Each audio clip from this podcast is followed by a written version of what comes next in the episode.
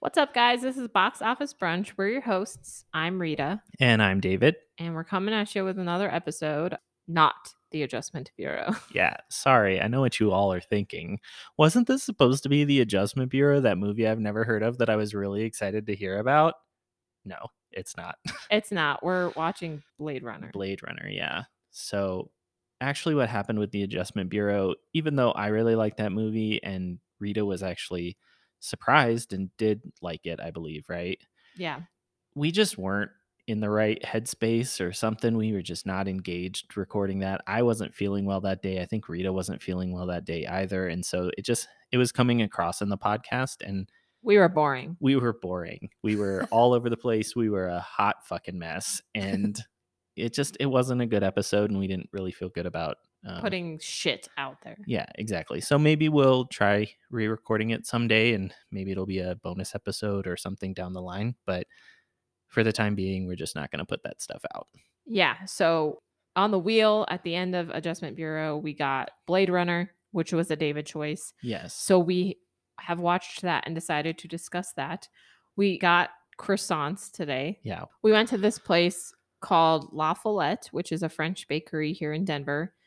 Uh, I had an almond croissant. And I got a chocolate croissant and then I got creme brulee as well because I had only had it once and I think it either wasn't right or it wasn't a classic version. And I was like, I, so I don't think I've ever actually had real creme brulee. And I got it today and I really liked it. It's very rich. though We've I could- redeemed creme brulee for you. yes, you've saved it. and we're also just, we've had a couple of weeks off from recording. So we did not get mimosa stuff because we're fucking lame. But Amanda did email us a couple recipes. So, Yeah. and thank you, Amanda. We'll be using those. Yeah, we're in the gonna try future. those out at some point for sure. But, anyways, gr- grab whatever you you want. Grab your shit. As you, yeah, as we said in the, the Adjustment Bureau, get your shit and sit down. Get your shit and sit down. You know the deal. You know the drill. yeah, All right, here we go. let's go.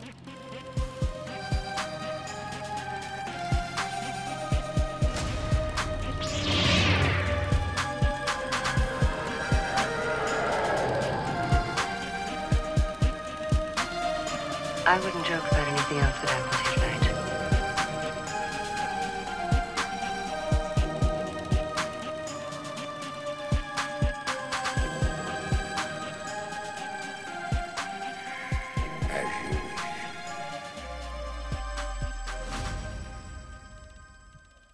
Okay, so disclaimer here. I did fall asleep three times because I was really tired. And so I, It's been a long week. yeah, I It- watched Got it. a lot going on. Yeah. Rita's starting school this week. yeah, for my master's. super exciting, but also wrestling with financial aid and stuff is just a fucking nightmare. It is, you know, but I got my books today. We're good. But- yeah. Ultimately, I was just exhausted. And so Basically, Rita finds all of the movies that are on my list very boring and she tends to fall asleep during them or have a really hard time getting through them for some reason or another. I fell asleep during The Matrix. I fell asleep during The Adjustment Bureau, and I fell asleep three times during Blade Runner. So I had to do one round where I was like, I know I'm gonna fall asleep, so I'll just take a nap and I'll put it on in the background and listen. And my husband was like, "What do you mean you're gonna listen? You're gonna be sleeping?" And I was like, "I'm gonna have it on in the background, just like listen." So I, like, You're like, I'm just resting my eyes. I'm not asleep. and then I like woke up at like 11:30 and put it back on from the beginning and he was like I just watched it like why do we have to watch it again I was like cuz I didn't have my eyes open and then I fell asleep again and then 3 You're like, I need to a.m.. listen to it one time and then I'll watch it with my eyes open the second time. And then the third time, I'm really going to pay attention. exactly like that's that's kind of what happened Yeah. essentially so bits are spotty for me but I've seen it like it broken up She's previously. probably seen it more than I have at this point. well I'm going to tell on you and just say that like you watched it before you came over here yeah. I, shit, dude. I don't know what to say. the audience is like, I'm do you guys getting- even like movies? Yeah. Also, do you guys even like doing your podcast? I don't even know. It's just it's been a lot and I've been getting like worse and worse. When we started this, I think I had watched The Shining twice, like a month before and then like the week of just to as a refresher.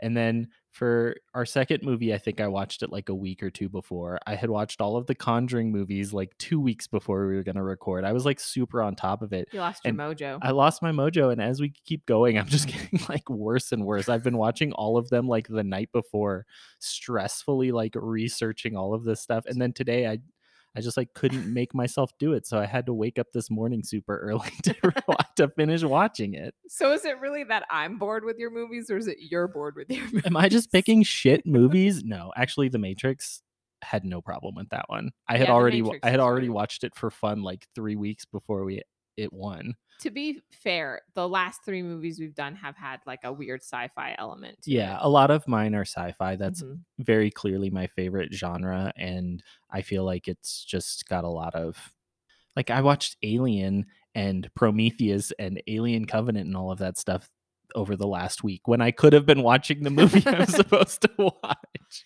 You're like "Ah, I save it so it's fresh. right i don't know but i do sci-fi is my favorite genre i feel like there's so much that you can do with it and so many different avenues See? that you can go so down us with it opening this up from a horror podcast has opened up sci-fi yeah i mean i think that there's a lot of sci-fi horror too like alien and and life.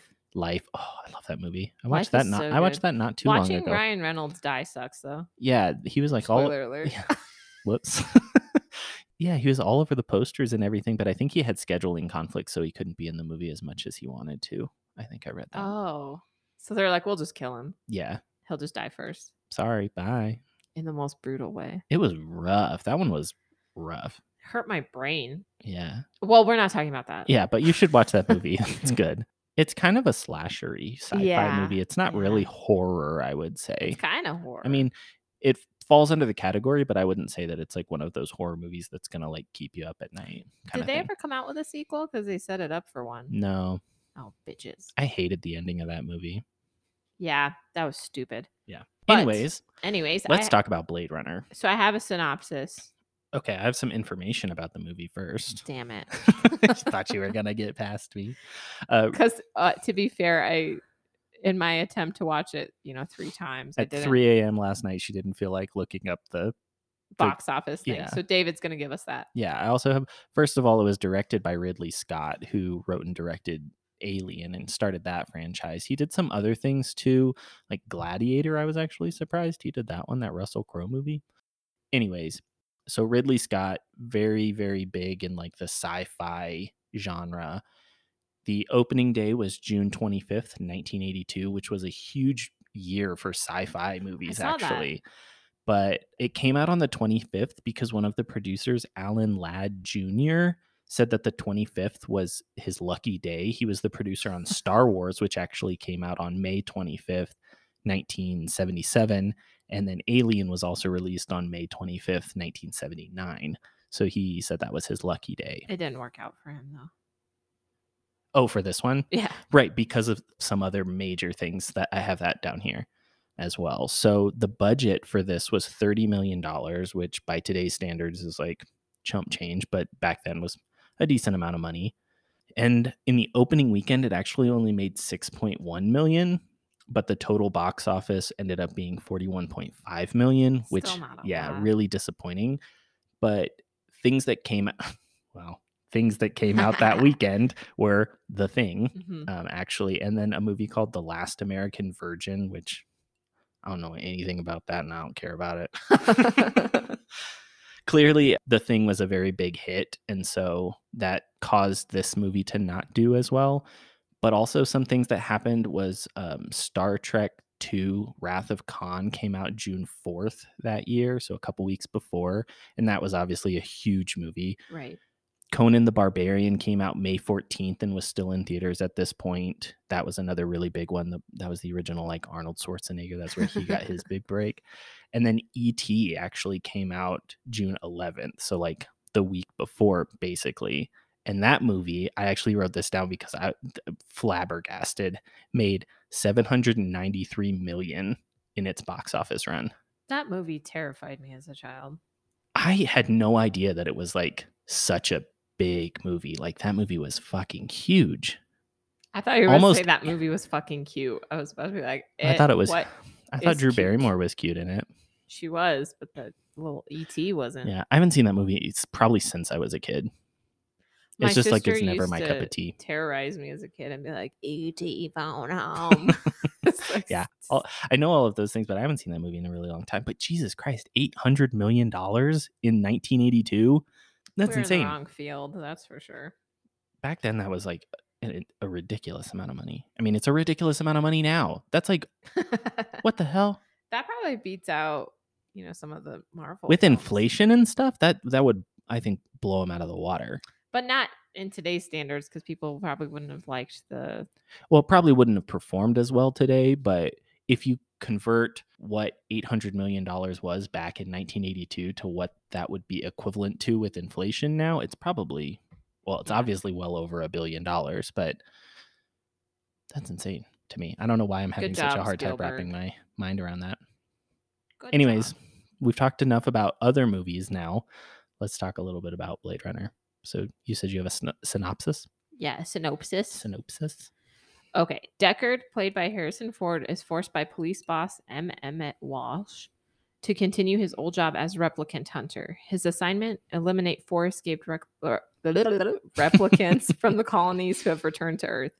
Before starting the job, Deckard goes to Tyrell Corporation and he meets Rachel, played by Sean Young. Oh, replicant I thought girl he you were just. falls in I love thought with. this was just going to be like a quick little synopsis. Nope. You're going straight through the whole plot. No, that's what it gave me from IMDb. That's it. I was like, "I- "Are we going to go all the way to the end right now?" And then we'd No. be, "Thank you for stopping by. This is our podcast on Blade no Runner." it's that's it it just says he he goes to Tyrell. I thought the same thing when I was looking it up. I was like, I don't need the full thing. Like, I Right. just need what it's about. But it Yeah. says he falls in love with Rachel. Yes.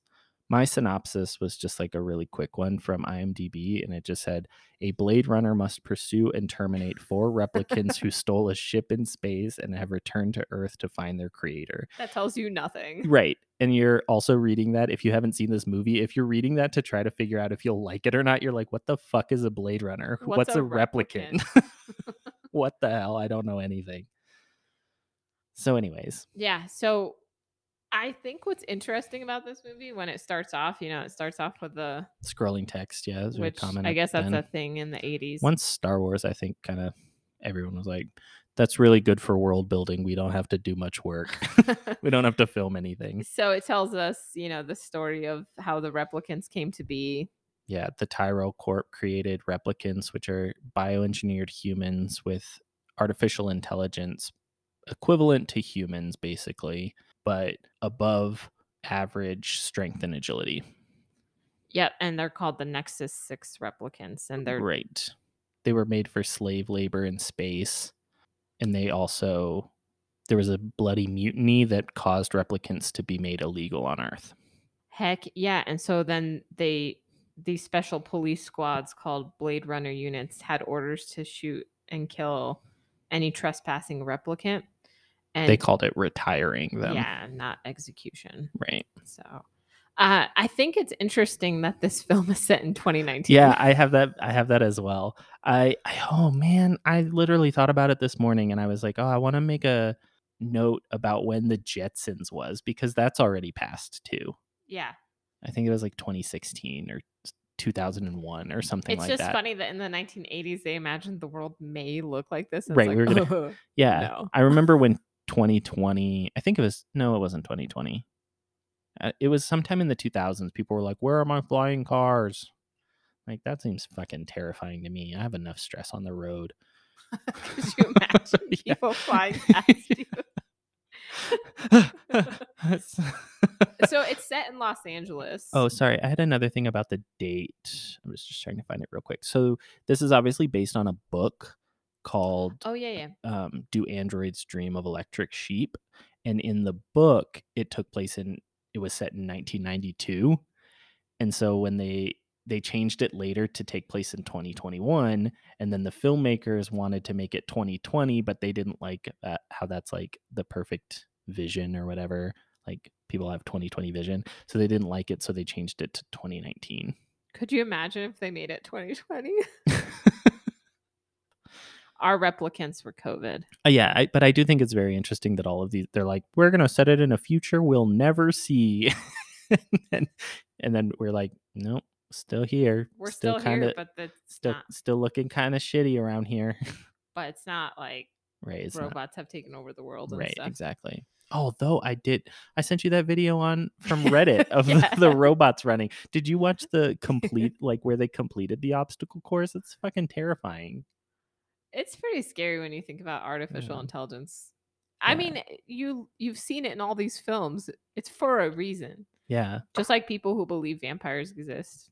There's so many films and books about vampires. yeah. I sent Rita this video of the like Boston Dynamics robots. this one was so fucking funny.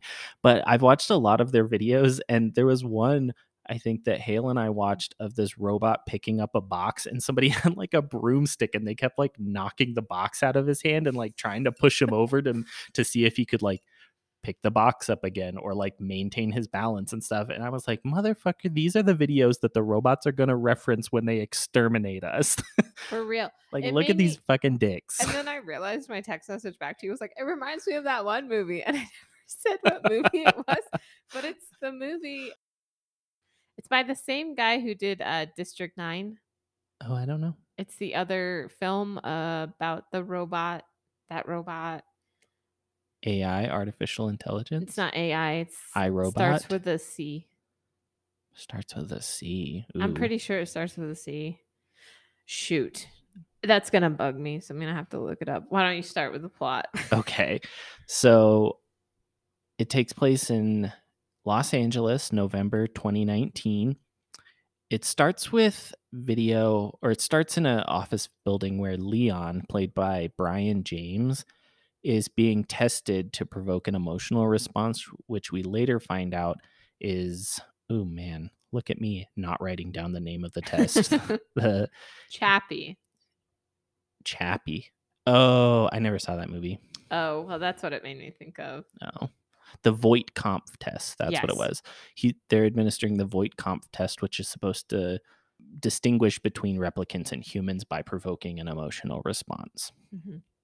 And on the second question, when he's asked about his mother and any positive feelings that he had about her, Leon shoots which why did he have a gun? Sorry. I just thought about that. It was But very. he shot the tester. It was very Abrupt. unexpected. It was abrupt, it's like, yeah. Okay, this is. it's like th- he's like "W- you're walking in a desert he's like which desert doesn't matter you're walking you see a turtle he's like a turtle like, like going through all this stuff and then he's like irritating interview. yeah ever. and then he's like what about your mother and he's like here's my mother And then he like I don't know. and then it It's- yeah and then it cuts to uh rick decker played by harrison ford h- and he's like on the streets of la it's all like dark and grimy and rainy and Which by the time this movie came out, he had already acted as Han Solo Mhm. and in indiana I- jones as Indiana well Jones. yeah We talked about it. He basically plays the same character. Yeah. I mean, I like him. It's not like Academy Award winning acting, but I, I li- he's a he's an enjoyable person to watch in Yeah. movies. But I did read that he was we wanted to make sure that he was not going to wear a hat because he had just come off of Indiana Jones and so he got a haircut that made yeah, it so his that he haircut couldn't. made him look very militant. yeah. Uh, So he's brought out of retirement. Yeah, he's like taken into custody and brought back to his former supervisor Bryant, who's played by M. Emmett Walsh, and told that he needs to hunt down four replicants that stole a ship and came back to Earth and tried to break into the Tyrell Corporation. I also wrote down who the four replicants are. I I didn't feel like Yeah. mentioning that it was actually six replicants that came back and then two of them got like fried on an electric fence cuz I was like why was that even part of it? Yeah, it Like, doesn't why does that it doesn't matter at all. Yeah, so Roy Batty is a commando. Leon, a manual laborer. That's the one who kills Holden. Mhm. In the He's the one beginning. who's being interrogated. Zora, an assassin, and Pris, a basic pleasure model. Right. And then Roy Batty is played by oh god, I deleted my cast section. So I don't have it. He was played by Rutger Hauer. Zora was played by oh god, I don't have it. It's fine. Joanna You guys can Google it, right? Joanna Cassidy, I think. Is that right? this is the work we're supposed to be doing. for Yeah, people. but uh, I don't. I wrote it further on down in the plot, but I didn't write it right next to their names. Joanna Cassidy played Zora. Obviously, Daryl Hannah played Pris. She was pretty. She was pretty big at the time. And then I said Brian James played Leon. and at the time, his boss like also explains about the four year lifespan that the replicants have. Right, because the only thing that they couldn't engineer into the replicants was emotions, but they were worried about them developing their own emotions. And so, in order to ensure that they didn't Mm-hmm. basically do what ended up happening here by developing r- resentment and everything towards the people who created them and their position in the world, they gave them a four year lifespan, That's like not an a long expiration time. date, basically. it's not. Like Most- a, uh, I thought. uh, We're not glitching, we're just I trying thought to it make was it light. interesting. I don't know. For some reason, the idea that a lot of these replicants are only like two years old or I know, something is that's what I very was gonna weird. say. Yeah. yeah, they're like toddlers. Yeah. Um, and so Deckard has is teamed up with Gaff, right? Kind of. He's just, I, di- I didn't even write him down really. He was in the cast, but he had like such He a wasn't minor important. role. He was basically like the errand boy just there to, Yeah. to collect Deckard and bring him back to Bryant. Yeah. So they go to Tyrell Corporation to ensure that the Voight comp tests work on the Nexus Six. I think he was just going to get more information and basically try to figure out why they were trying to break into the Tyrell Corporation. Yeah. So he goes there, and this is where he meets Rachel. Who's His who is a assistant. replicant? Right, it's Tyrell's assistant. And so Tyrell says that he wants to ensure that the test works by seeing it fail first. And so he wants him to perform the test on Rachel. And she's had implanted memories. Right. She's an experiment. We find out that she doesn't know she's a replicant. She believes she's human, and Tyrell has implanted the memories of his niece in her as like an emotional cushion to help her believe that she's human. Right. And so they administer this test and they ask Tyrell asks how many questions it typically takes in order to determine if somebody's a replicant and he said it's usually 10 to 30 or 20 to 30 but for Rachel it took over 100. So Oh shit. yeah, so she very clearly thinks that she's human and she She's like bicentennial, man. yeah. Although I think he knew he just wanted to be human, right? Is that the one with Robin Williams? yeah. Oh, I saw that like one time. I don't know it very well. Sorry. All these artificial Also- so- intelligence movies where they want to become human. Yeah. Eldon Tyrell was also played by Joe Turkel, and Rachel was played by Sean Young. I don't know. I don't have anything to say. I thought maybe you were going to go on to the next point. Okay, yeah. So they go to search Leon's apartment yes. and they find clues like a stack of old photos and scales belonging to like an animal Yeah. of some sort. Mhm. And they force Hannibal Chu, is that his name? The eye person? Oh, yes. The eye Leon, designer. Leon and Roy go to this like eye manufacturer to try to get more information about themselves. Things that they're looking for are things uh, I wrote it down: morphology, longevity, and inception dates. Basically, they they don't really know how old they are, and they don't know how long they have to live, and that's what they're trying to find out. And he says that he doesn't know. Yeah. So they also got ask him to direct them to JF Sebastian. Right? He wants to. kn- They're asking him like, okay, well, wh- who, who can I go to to get this information? And they're like, well, Tyrell, he's the genius who who made your mind and everything. He's like, well, we already tried to get in and we can't get in. And he's like, okay, well, then you should go to JF Sebastian because he, He is can lead close them. with, yeah, he can get you to Tyrell. Yeah. So Rachel then visits Deckard. Mm-hmm. She shows up at his apartment. and she wants to prove that she's a human. hmm And So she's like a photograph that she shows him. and she's laying it on thick. Yeah, and kind of thick in this scene. I feel bad for her. yeah, he's I mean, kind of yeah, like- definitely, He's kind of like an asshole yeah. in this part. Well, he he makes a uh, a ki- like a really shitty apology later when he's in the bar, Yeah. and he's like, "I've never had somebody leave in that state, especially when I was being so charming," which is obviously supposed to be Like I, I Gross. was being a dick. That's what I mean. Is like he's basically Han Solo in this movie. Kind of, Um, yeah. But he, she leaves upset because he tells her her memories are artificial. Right. It's his niece. He was like- he basically mentioned some memories that there's no way he would have known about, be, things that she never told anybody. And so the only way that he could have known that was if the memories were fake and implanted. So she's obviously upset and she leaves.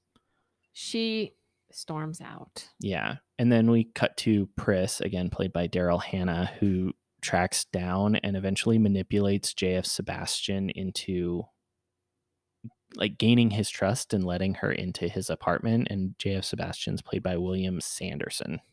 And then clues from Leon's apartment lead Deckard to Taffy Lewis's bar, where he like questions Lewis essentially. Like while all that's going on, like whole Pris is Right. He he like tracks he like looks in a photo m- like CSI style where he's like enhance, enhance, enhance. and he sees like the face of a woman who has like a snake tattoo on her neck and face. L. and then he Where are find- their arms and legs? and, and then he finds out that the scale is a is a like a replicant snake that was another thing i thought was really interesting that kind of because of the state of the world it seems like all of the animals are are artificial or Yeah. like they're replicants No dogs for you in 2019. yeah oh i could get a replicant i could get a perfect one that'll die in four years Oh God. that's Could you horrible imagine having an animal that died every four years? That's No. tragic. but then I could just get a new one. I'm just kidding. This is sounding so bad. Oh, this is making me sound so heartless. Oh God, here comes PETA. well, it's well, so a actually artificial intelligence. yeah, it's fake. Don't worry about it. Oh So- God, it's like the modern day Furby or Tamagotchi. Because you're Tamagotchi. Oh my gosh. Show of hands. Who had a Tamagotchi? I, I had did. multiple.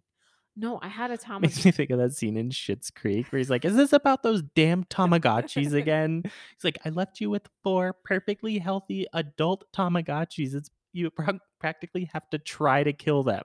Oh so I ha- got a Tamagotchi for Christmas one year and I was so obsessed with it. And it lasted me one day. Oh my Because on god! Christmas Day, my sister figured out how to turn the sound off because she got Oh, tired of my no. Tamagotchi crying and then she hid it and we never found it. Like when I tell to you this day, to this day that Tamagotchi. My parents still live in the house I grew up in, and so there is a dead Tamagotchi somewhere in that house. being your parents are being haunted by the ghost of that Tamagotchi. Uh, I if you couldn't even haven't watched- handle one Tamagotchi as a baby. If you haven't watched Shit's Creek, it's great. It's Having so a good. Schitt's Creek themed party today. oh, fun. I have a banner. It says "Ew 30. Anyways, though, Anyways, back to our away from movie. the artificial intelligence animal. but he does Decker does find out that it is like a replicant snake which has like a serial number on it so I guess he can figure out who made it he goes to that guy and that guy tells him where he sold the snake to and he leads him to this strip club basically Ooh la la. and he talks to the owner basically trying to find out who the woman from the photograph is and right after that he gets like a drink or whatever Yeah. and this is where he calls rachel and apologizes for being a dick She hangs up on him though, because he Yeah. asks her to like join him, yeah he's like come down to this bar i was a dick earlier and she's like, "Hang up." i have expected him to be like come on down she's like it's not my scene he's like you're a robot it doesn't matter I mean, that would have been more entertaining. but then this is where we meet Zora, who is an exotic dancer in this strip club, and she dances with a snake. This way, the scale comes from. She Did you kind of know- looks like Edward Scissorhands here. No, that's a di- that's Priss. Oh, that's Pris, right? yeah, right. Zora's the one in the like clear jacket with the boobs. oh yeah, yeah. No, Pris looks like Edward Scissorhands because Yeah. I did wake up in my sleepy state at one point. It was like, when did it switch to Edward Scissorhands? I also saw that Joanna, what's her name? Joanna Cassidy was really comfortable with this snake around her neck because it was actually her snake. Like it was her pet snake. Ew. Yeah. I don't like snakes. So, anyway. Anyway, Decker is like interrogating her, kind of, but he's pretending to be somebody with like the ethics committee or something like that. And eventually, Zora like clocks him and he's like, nope. And she starts beating him up. And right before she, what? because this part, Zach was like, "Oh shit," he's like not expecting it. when she just like starts wailing on him and Yeah. choking him with his tie. Oh man. Okay. So she attacks him, but before she can like deliver the final blow, people walk in and she runs out, which leads to a chase. And then he in the crowded streets. Yeah, And then he tracks her down because he's a Like- Blade Runner. a Blade Runner and he's like a top Blade Runner and He's he running on blades. retires her. Yes. After the shooting, Gaff and Bryant show up and tell Deckard that Rachel also needs to be retired. Right. She's gone missing, basically. Rogue. So uh he spots her like f- kind of further down. Right. Like across the street in the crowd or something. And he starts pursuing her. Yeah. And then suddenly Leon shows up and is like, surprise, motherfucker. Basically, actually, and then proceeds to beat the shit out beat of the him. shit out of him. Yeah. and he constant while he's beating him up, he's asking him questions about like how long how old am I? How long do I have to live? And like basically all this stuff. And like it sucks being uncertain about how long and he's like, Oh, you've got four years to live, and he's like, "Lo- that's longer than you. and then the shocking scene comes up. Rachel shoots him. Yeah, like right at the last second again, he's about Not First- Deckard. She shoots Leon, right. saving Deckard. yeah, Leon's about to kill him by like I don't know, poking his eyes out or something, and then Yeah. he gets shot in the head by Rachel. It's me poking my eyes out. yeah, for everyone not watching this, Rita just tried to poke her own eye out. It felt bad. Yeah, don't I don't recommend it. Yeah. And then they go back to Deckard's. Rachel and Deckard go back to Deckard's apartment, and he tells her like he won't hunt her down. but somebody will if she runs away. And then they share a romantic moment. Oh, at the piano. Yeah. Yes, and this is where the very, very, very controversial scene happened. Yeah. Well, that sounded like I was about to talk about a different part of it, the scene, than I actually was. So th- obviously, this scene with with him and Rachel, where he's like basically forcing himself on her. Yep. He's like, "Tell me to kiss you.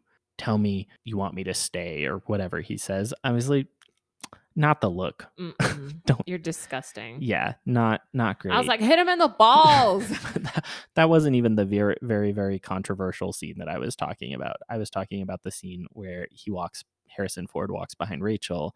And if you're paying attention closely, his eyes have the glow that the replicants do. And I this didn't has notice that. sparked a, a discussion that has lasted since 1982, where people are trying to figure out is Deckard a replicant? And that everyone has seems to have a Even different Harrison opinion. Ford and the director fought about it. Yeah, Harrison Ford says he is not, and Ridley Scott says he is. The book says he's not.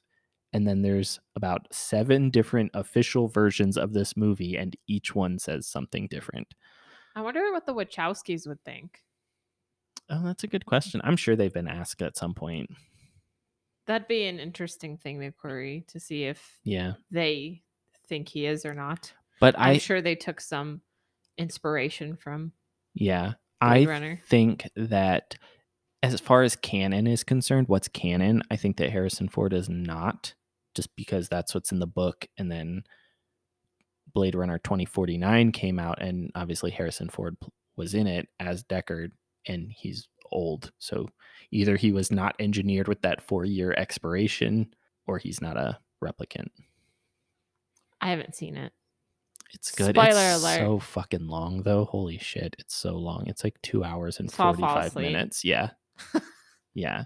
And if you have to watch it three times, it's gonna take all day. Okay, fair enough. I did I did enjoy it, but and it's got it, it kind of it it was a good follow-up to this movie because it again expands on it.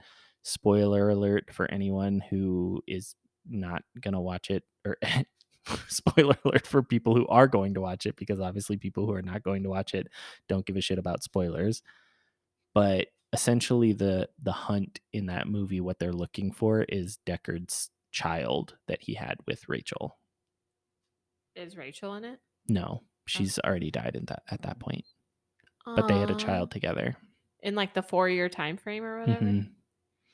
so Oh shit! yeah and it's interesting and it, he's just knocking up people in all these movies he's in. He knocked up Leia with a Sith.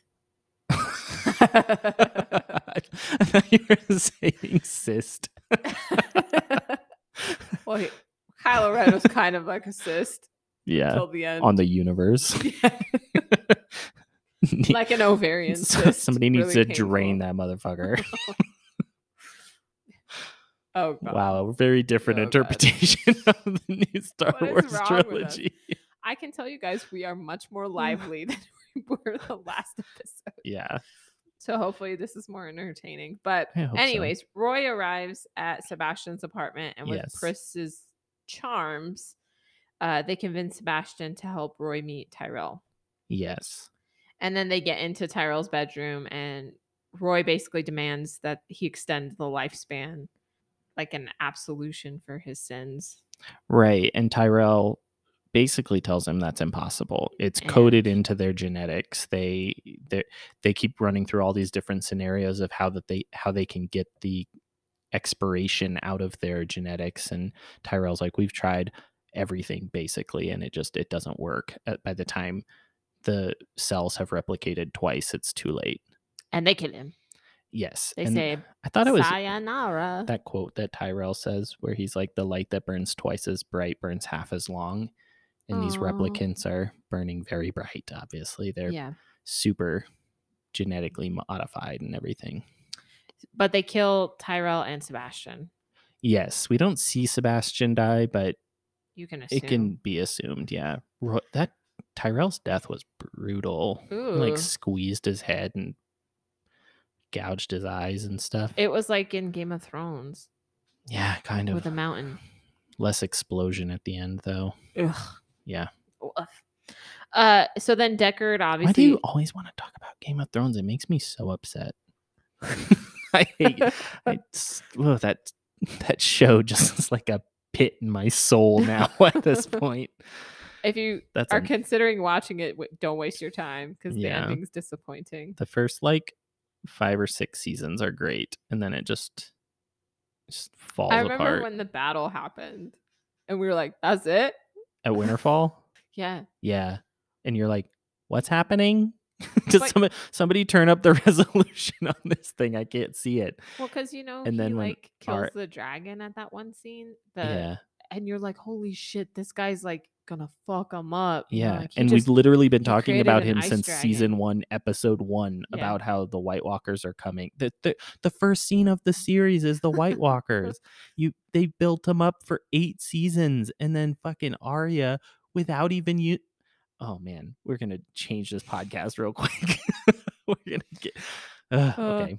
I'm gonna have to edit that out. 'cause- yeah, you're gonna have to edit this out I'm- because then what were they talking about from the first season too? About how Jon Snow was a bastard who never had anything afforded to his life, and then he ends up being the true heir, but then he fucking kills her and ruins his chance, and it ends up being the fucking that the stupid cripple, And he- Bran the broken. and he knew the whole time. who has a better story? Uh, probably somebody who is even in season six. Probably somebody who didn't cause mass destruction for everybody. He's right. the reason Hodor is the way he is. Right. Douche. Okay, cut this. Oh, And then out later. Arya being like spending that whole season learning how to have different faces for, so she can kill not even the Night King or anybody important. Literally, she killed uh, what's his name? Well, he was important because he killed her family. Well, yeah, he was important to her, but he wasn't important to the story.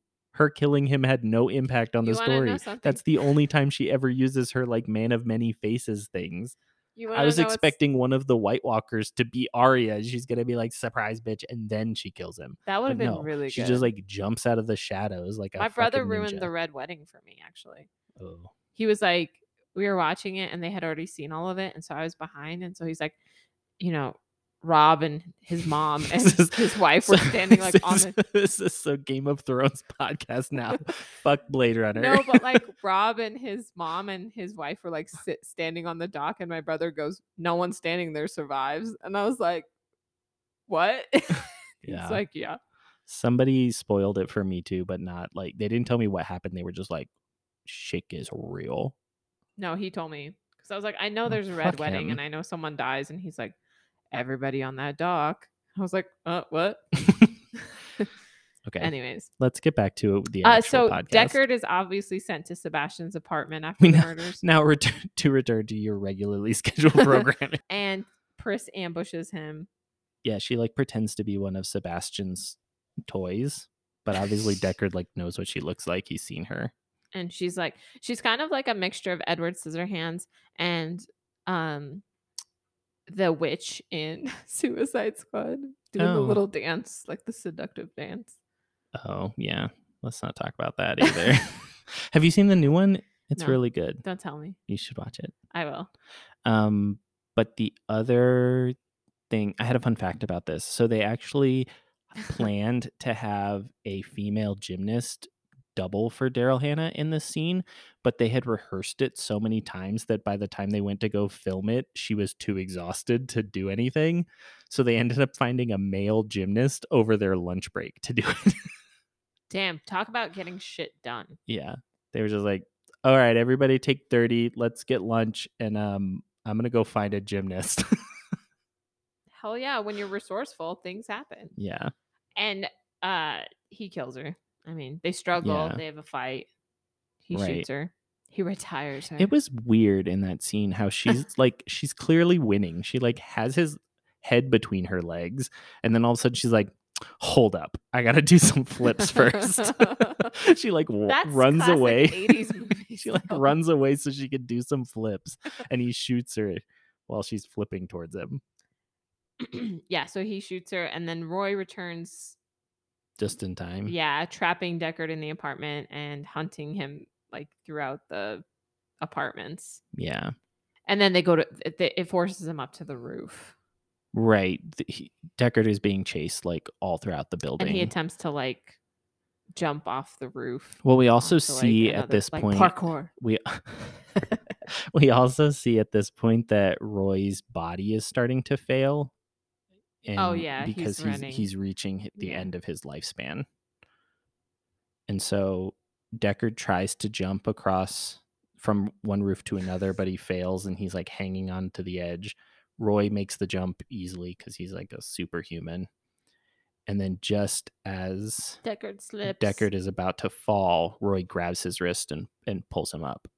This is where his famous monologue yeah, and comes he from. sits down and he like marvels at his life. And yeah, talking about all the different things that he's seen, the wonderful things that wonderful and horrible things that he's seen. and it's raining, and yeah. he's like, all those moments will be lost in time, like tears in the rain. Time to die. And then he dies. And then he dies. He quietly dies. It's like- Did you know that um Rutger Hauer improvised that line? yeah, The, I read all, that. all those memories will be lost in that was time. good. That was like that was a a nice good one. touch. He ended up naming his biography all those moments, Mhm. which I thought was cool. This was his favorite movie that he ever did. I mean, it is a good movie. It's great. Yeah. Mm-hmm. So, uh Deckard kind of just looks at him like, Right. He's like, cool, that's it. cool story, bro. Okay. Gaff arrives in a spinner uh, and like he's leaving and he shouts like it's too bad she won't live but then again who does Right. and it's like referring to To Rachel. Rachel. So Deckard goes home and he finds Rachel in his bed asleep, but he's like, I guess, afraid she's dead. Yeah, he thinks she's dead. But then she's awake and they decide to run away together. So they l- leave. Deckard finds a Origami.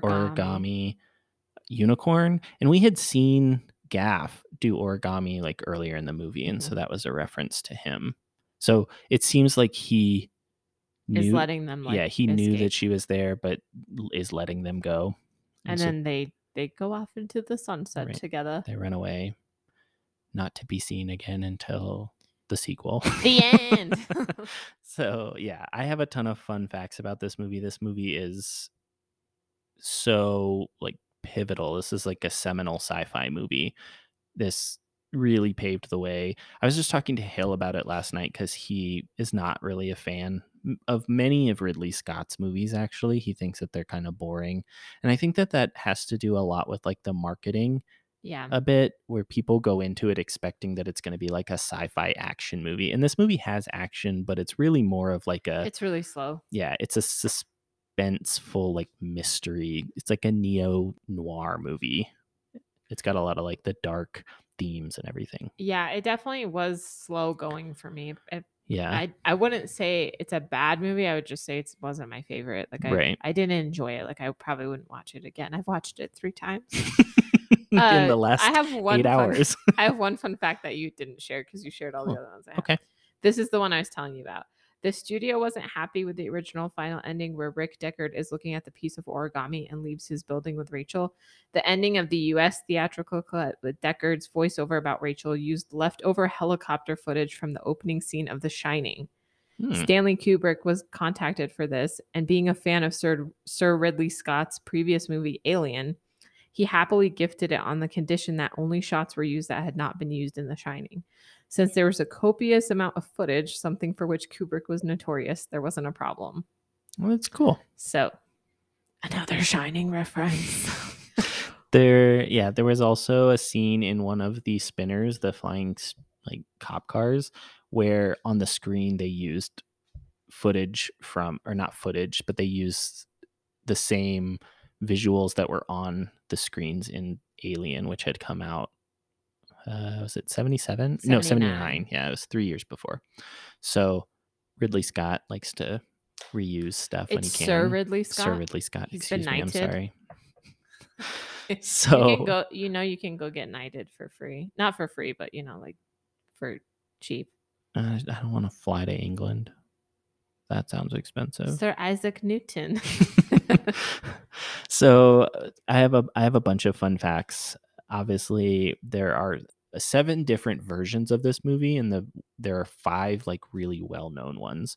Those are the work print cut, which I don't know what that is, the U.S. theatrical cut, international cut, the director's cut, and then the final cut, which is the one that I watched. That's the one that's on HBO right now. Mhm. Zach actually, when, we- when I was going to put this movie on, he's like, I don't want to watch a movie without vampires. And I was like, it has nothing to do with vampires. And so he was thinking of Blade. Yeah. It's like- yeah. So this is kind of Ridley Scott's movies are a lot more slow and like building the story up. right, exactly. The same with like the original Alien. I think that the s- the franchise kind of went in a different direction. It became more like action horror Mhm. where the first alien is a lot slower has a lot more build up to the I, I think that the alien doesn't actually show itself until like halfway through the movie or something so it's I got love a, Alien. it's great i just watched it a couple weeks ago with hale and he uh, again said he thought it was boring but this is something that i was going to mention earlier he mentioned the movie gattaca have you ever seen that one it's got like ethan hawke and uma thurman it's the one where they met and had a baby anyways In that- the movie? no, no, in real life. But that was the movie where they met. But it's about it's a sci-fi movie about this the future where they people are genetically engineered, or it's like you can be determined whether or not you are allowed to be in a certain job because of your genetics. And this guy decides to like cheat the system and stuff. It's really good. But Hale's like. I would much rather watch Gattaca than Blade Runner. And I was like, yeah, but the funny thing is that Gattaca probably never would have existed without Blade Runner. Yeah. This movie Set the mm-hmm. changed the, landscape for sci-fi movies. That makes sense. Then it just uh, while you were like talking about all this stuff, I was like, "Oh Falling yeah, they had asleep. a baby. No. they had a baby," and then I was like, "Maya Hawk. Yeah. Okay, okay, that's who that is. Yeah, It clicked. from Stranger Things season 3 yeah, and, Um, and other stuff. more sci-fi. you know. Yes. actually, that would be a cool show to review. yeah, definitely. I've been meaning to rewatch the first season cuz I haven't watched the it since best it came one. out. Yeah. It is the best one. She's our But yeah. friend, and she's crazy. but speaking of Maya Hawk, I just remember being like, she looks so familiar. She and looks then I like Uma looked it Thurman. up and I was like, oh yeah, she looks just like Uma Thurman. And I was like, what the hell? Ethan Hawke's her dad? and- Weird, right? Yeah. Because Ethan Hawke looks like a little boy in comparison. like Uma Thurman looks like a woman. Yes, very much so. Ethan Hawke looks like She's- he could eat a She's few looked pizzas. the same since like Mhm. Pulp Fiction. Seriously, She's like ha- has not aged. It's Pulp crazy. Fiction, Resident Evil. I've never seen Pulp Fiction. I Really, know what kind of movie fanatic am I? the one who likes boring movies. Apparently, Apparently, yeah. I like sci-fi and boring movies. you kind of shit on Hale in this episode. You're like, he thinks it's boring. well, we were talking about it last night, and he we, they were talking about like Prometheus, and that movie's shit. And I was like, I like I like I that actually movie. liked Prometheus. I like Prometheus. I like Alien Covenant, which a lot of people don't like those two new Prometheus. ones. Fucked me up. Really? Yeah, like the ending. Oh yeah. Yeah, But I, li- I like that movie. But I've also n- made it very clear to basically everyone in my life that I don't have high standards for movies. Really, like I I love really you good kinda do, movies. Oh. though. You're kind of bougie. with your No, movie cho- well with maybe with my movie choices for this podcast because i i like basically all movies like it's got to be pretty egregious for me to not like it okay yeah that's true but you are more hesitant to watch certain films yeah like i was explaining to zach because I don't. I tend to avoid certain genres. Like I don't want like a political thriller or something like. I don't want something too serious. I want movies to be an escape.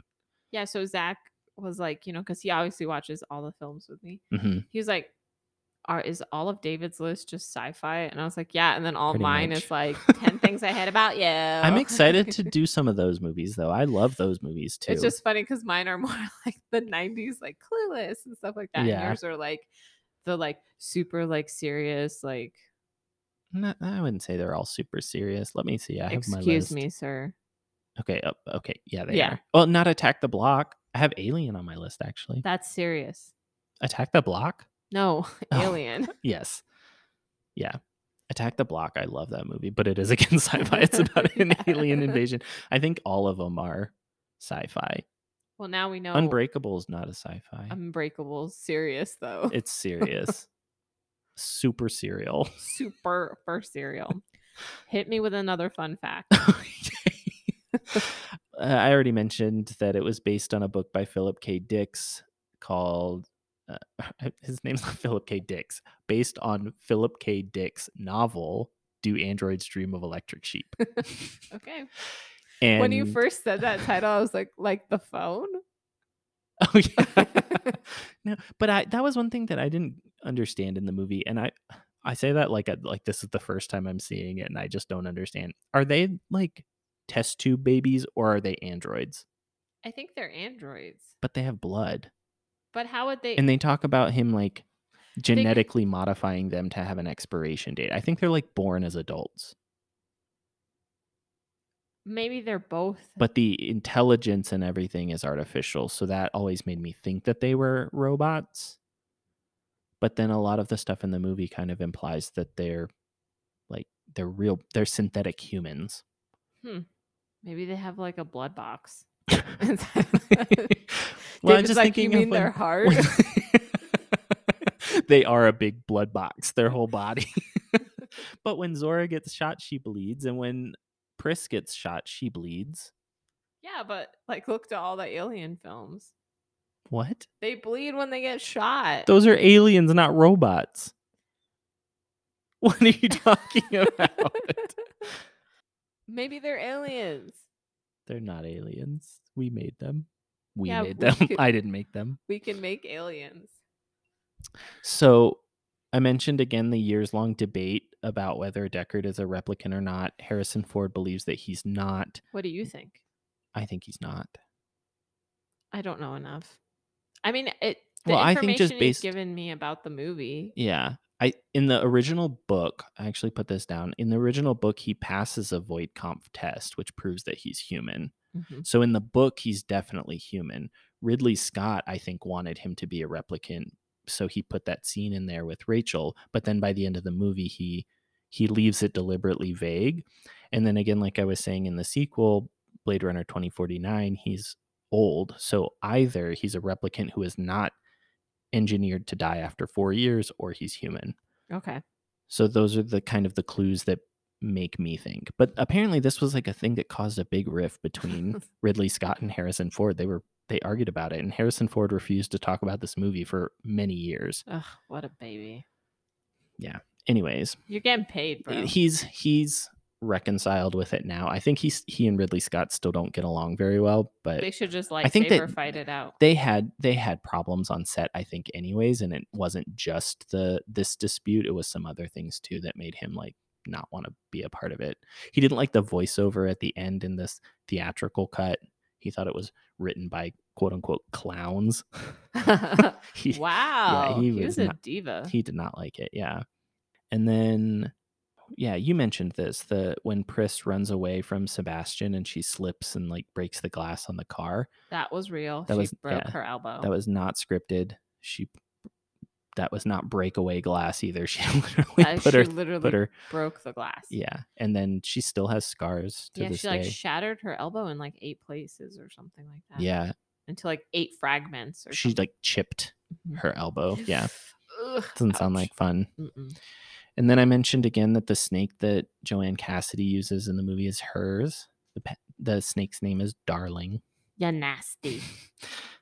Uh, again, Rutger Hauer improve improvised the lines. I need to stop like reading the ones that I already mentioned because what the hell? David's trying to make this episode as long as possible. Yeah. Welcome to part two. Deckard, oh, I thought this was interesting. Deckard doesn't say a single word to Roy in their entire final conflict. oh shit. Oh yeah, and then he just watches him die. Yeah, Like, he he doesn't. doesn't s- He say, doesn't like- say a thing to him. Damn. Roy's just like howling and running through in his underwear. Why did he take? Why did he take all his clothes off? I don't know. Roy was kind of like Negan in The Walking Dead. oh, like the I long never saw monologues. to get. To, I never saw far enough to get to Negan in The Walking Dead.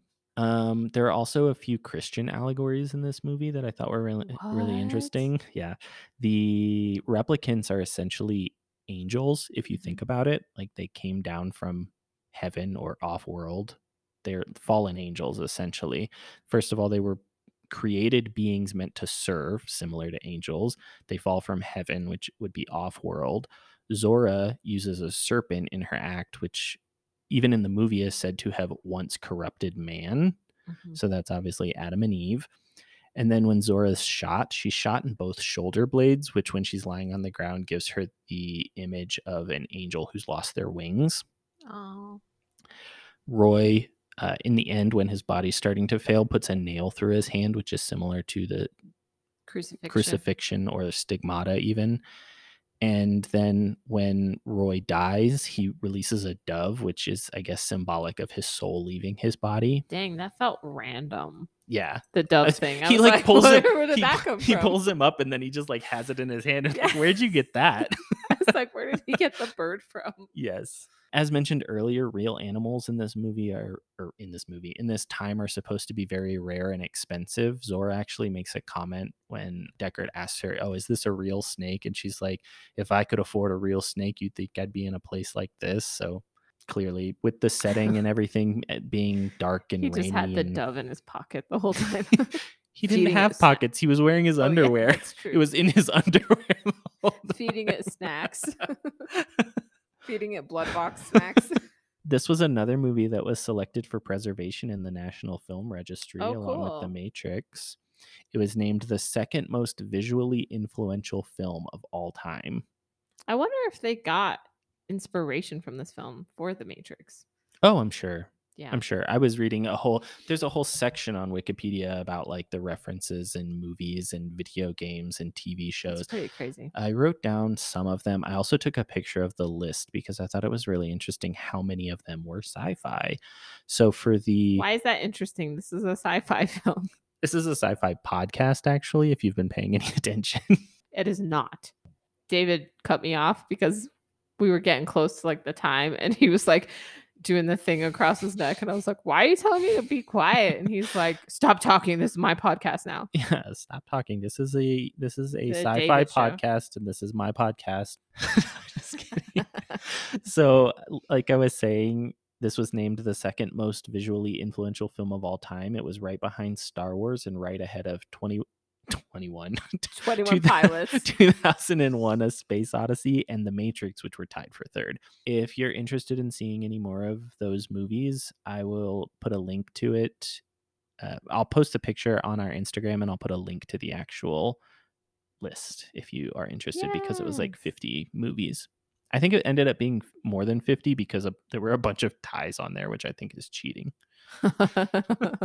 also the dialogue and the music in this movie has been sampled in more music than any other film of the 20th Oh, no century way. What? I said, oh no way. Oh, yeah What did you think I said? uh, by the way so i thought you had something to say Oh, you were actually gonna let me talk on your podcast.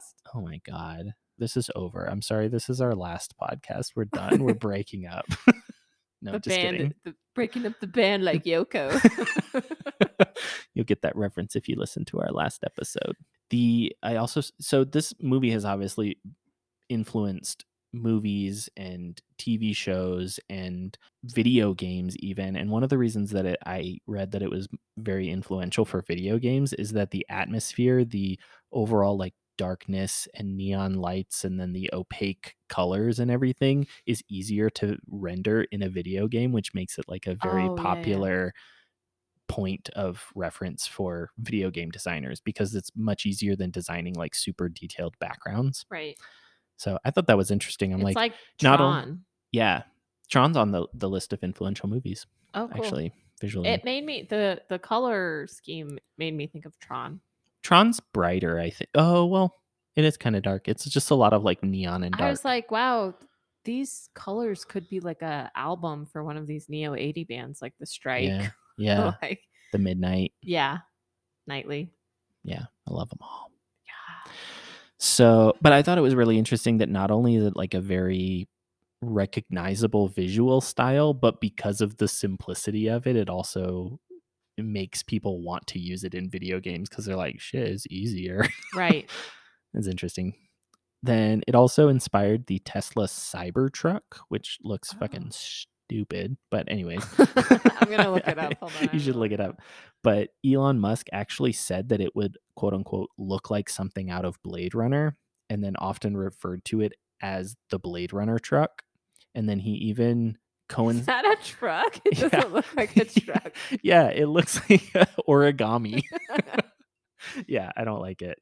But he even uh, chose to debut the truck to coincide with the film setting, which was November 1984 or 1984. Shit, November 2019. Oh god, Boy. you can design your own Cybertruck now. Cool. I won't be doing that because it's ugly and I don't They're- want one. They're thirty-nine thousand dollars. Almost forty thousand. Not including destination charges. That's not bad for a car. A lot of cars. Hold I on, think the, the the Model dual X is motor actually all only wheel 30. drive version starts at 49,000 and the top of the line starts at 69,000. A. so, so- sorry, I Someone's just keep. question literally asks is the Tesla Cybertruck unbreakable? yes, it is unbreakable. and then it says it doesn't even answer the question. It says the windows of Tesla Cybertruck are not unbreakable. the rest of it, though, the rest of it is unbreakable. oh god. I don't know if that's true. Probably not. So I saw that the the creators of Battlestar Galactica cited Blade Runner as a major influence for that show, which is obviously again very Sci-fi. influential sci-fi. Ghost in the Shell takes Oh, major I love Ghost in influences the Shell. from it. Both the Hale, aes- do you like Ghost in the Shell? yeah, he does. I don't Okay, know about good. the new one with ScarJo, but the, was about the to- original for sure. I was about to be very distressed. Which I think I have that on my list somewhere. Shocker. He probably won't even listen to this episode because he thinks the movie's boring. Maybe. And he- probably because he hasn't listened to any of them after the first one. Sorry, bro. if you get to this point, fuck you, Ale. That's a little Fuck that Easter egg guy. for that guy. so obviously, Ghost in the Shell takes major influences from both both the aesthetic, the cyberpunk aesthetic, and Mhm. the story, talking about like Oh yeah, yeah. artificial intelligence and Exactly. everything. There's that new movie that came out in the past couple of years with the girl, and her- it's like named after her. What? It's not like she's like an artificial intelligence, Oh, Ex Machina. not Ex Machina. Oh. There's another one that starts with an A. Chappy. It starts with a C. it starts with the A. I don't want to say it's Alina, but it's kind of like that. Oh my gosh. I didn't know this was going to be charades this episode. I'm not prepared. What is it called? A- I don't know. I'm not going to look it up because I'm not just going to look Oh. up sci fi movie that starts with an A. I'm sure there's a billion of them. Of course, I put it in, and it's like Ex Machina, Yeah. but that's not the one. So, because of this movie's like very distinct style and everything, and obviously groundbreaking story and premise and everything, it's o- often taught in film school. I didn't know that. Yeah. That's pretty cool. Yeah, it's, it's kind of a big deal. Well, it's it is a cult classic. yes, that's what I put for my final thoughts. Finally, a cult classic movie. Yeah, I mean, I I'm not gonna rate it high. I'm sorry, but That's okay. that's my own entertainment value. You But just wait till we get one of your movies again. I'll shit all over it. I did not shit on this movie the entire time. No. How could you? You slept through it. I slept on it literally. Oh, sorry. I do have one more fun fact before we wrap it all up. This is the very last one. I'm sorry. It helped create the biopunk genre. What's bio? Biopunk is like a subcategory of cyberpunk, but focusing more on biotechnology and biological So engineering. it's like in between steampunk and cyberpunk. I think steampunk and cyberpunk are close to the same thing, except cyberpunk is more advanced and steampunk is more like Gears. yeah, gears and I don't know. I just That's think pretty like cool, smoke though. and oil. This film has influenced a lot. It sounds like. yeah, it's kind of kind of a big deal. Like I I'm said, glad I watched it. Now I can say it's like I've watched it. yeah. I mean, you don't have to love it, but I think that it. Hail! I think this movie deserves a little respect. R E S P E C T. Yeah, I bet you my dad would like it though. Like if I, Yeah. because my dad really likes these types of actiony films. Like he loves The Fifth Element. yeah. That I think the Fifth Element was on that list too. yeah, and Yeah. it reminded me of that a little bit. yeah, You Duh. know, definitely. Yeah, so I think he- I'd have to maybe put it on one more time. and see this one's if a he little watches. less like action adventure than a- a lot of the modern sci-fi movies it almost feels like people's attention spans these days like it needs to be f- bigger and flashier and louder I know. I mean, you even told me you got distracted a bunch of times. i did i don't know what was going on with me last night i could not pay attention to this movie and i've seen it a million times and i love it it's one That's of my probably favorite movies why. Because whenever it's one of my movies, I don't really pay attention. yeah i think it's Oops. just Mm-hmm. you have to understand what you're going into when you're watching it you can't expect it to be the fifth element or Right. the matrix or something i think that the or Matrix. even Alien. or I mean, even I feel like Alien. Alien has a lot more action than this movie did, Yeah, but not till like the last half. but it it's big. Yeah.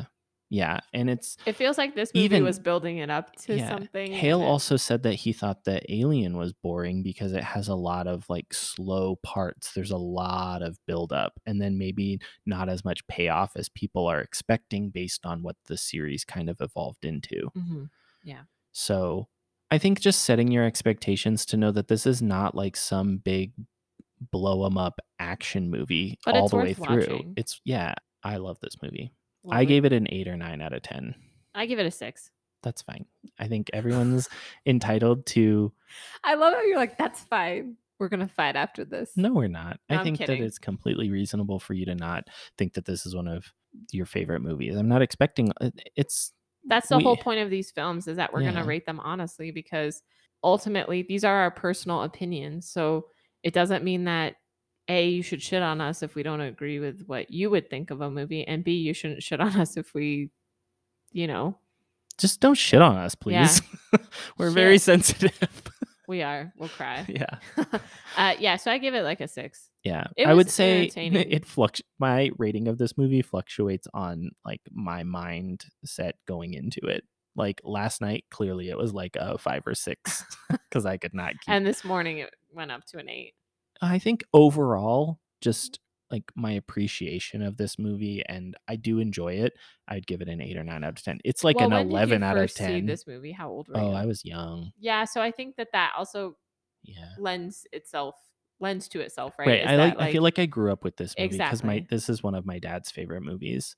right. Like I feel like if you know, just thinking back to like the Princess Bride. Like if I were to watch the Right. Princess Bride as an adult, I probably wouldn't get the obsession with it. Or we even talked about E Right. E.T. there yeah i guess there could be some nostalgia coming in with this because like i said i grew up with this movie and like just researching how much it's influenced every other thing not every other thing how many other things it's influenced Mhm. rather that i think if we're rating it on influence it's like a fucking 20 out of 10 Right. this movie is huge in in that sense and i think that we can really i th- i think that this movie deserves respect because a lot of the movies that we have nowadays probably wouldn't exist without this exactly. so That's that's all. yeah that's blade runner so if I al- you are interested little pig.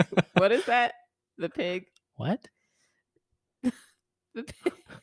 every time something like this happens now all i can think is like am i going to be able to edit this out because it makes no sense The the pig that says that's all folks. at Looney Oh. Tunes. What's his name? porky Yeah. porky pig i thought you were talking about like peppa pig Either way, I was gonna say that's all folks, but be Th- th- like, th- th- th- yeah, that's all I had folks I had actually I don't know stumbled over my words before we started recording, and David started calling me Porky Pig. Wait, That's not a hate thing. That's not rude. Okay, guys, it's a joke. yeah, seriously. We're gonna spin the wheel now, right? Yes.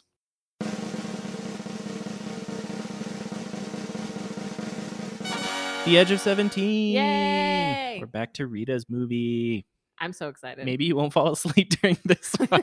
Whatever. not counting on it, though. No, because I've No. seen it like a thousand times. Right, and I'll probably you be just like, are it's con- a comfort film. right. And like we said, you're going back to school. So chances of you being less tired coming up are not likely. Yeah, I'm probably gonna be in a permanently exhausted state. Yeah. Well, But a nice what- coming of age film. It's like you said when you were like, "How do you do these ten-hour days? I'm exhausted." And I was like, "Jokes on you! I'm always exhausted. I've been exhausted since nursing school." It's like in Legally Blonde the musical where she's like he talks about how he's he's had two jobs plus law school and she goes two jobs plus law school have you how do you do it and he's like I haven't slept since like 1996 or something like that. Uh but anyways, we'll well- we'll see you in 2 weeks for The Edge of 17 guys. Yeah. Thanks for stopping by. Bye. Bye.